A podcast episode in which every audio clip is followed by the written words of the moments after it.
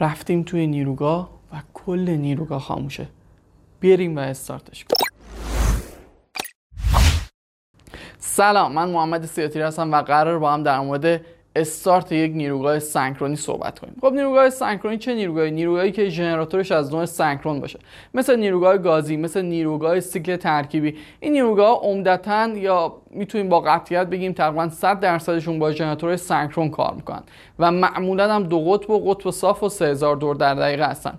نکته ای که داره اینه یک واحد نیروگاهی معمولا 10 درصد توانش رو نیاز داره تا استارت بشه. خیلی عدد عجیبیه. مثلا فرض کنید اگه یک نیروگاهی 10 مگاوات برق برای ما تولید می‌کنه یک مگاوات برق نیاز داره. پس بله این قضیه درسته که اگه ما بخوایم برق تولید کنیم به برق نیاز داریم.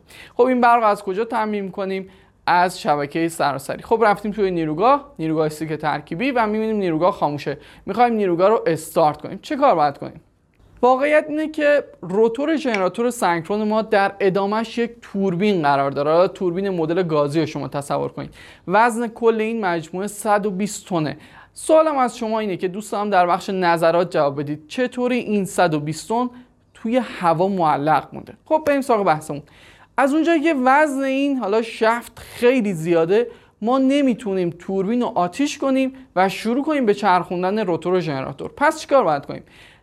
از اونجایی که می‌دونیم ژنراتور یا ماشین سنکرون به راحتی بین mode موتوری و ژنراتوری می‌تونه سویچ کنه از این ویژگی استفاده می‌کنیم.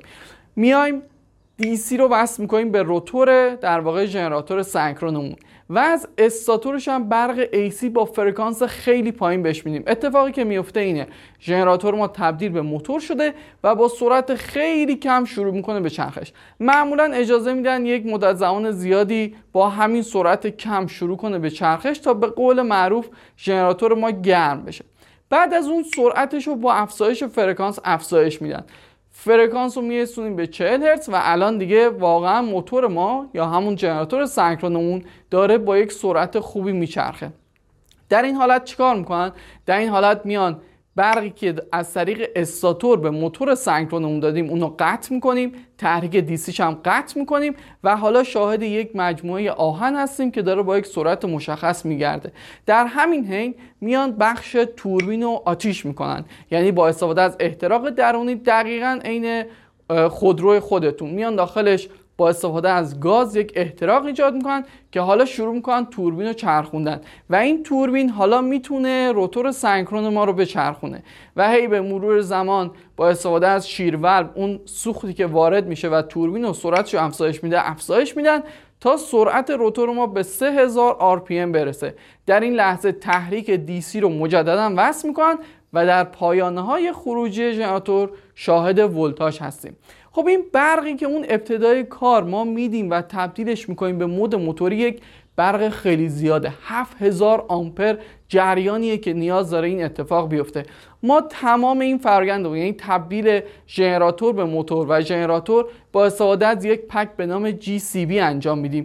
Generator Circuit Break. این پک بالای اون محفظه ژنراتور نصبه و نگفته مشخصه که بریکراش یا اون کلیدهای قدرتش از نوع SF6 هند گاز معروف SF6 که می‌تونه برای ما جرقه ها رو خیلی خوب دم کنه.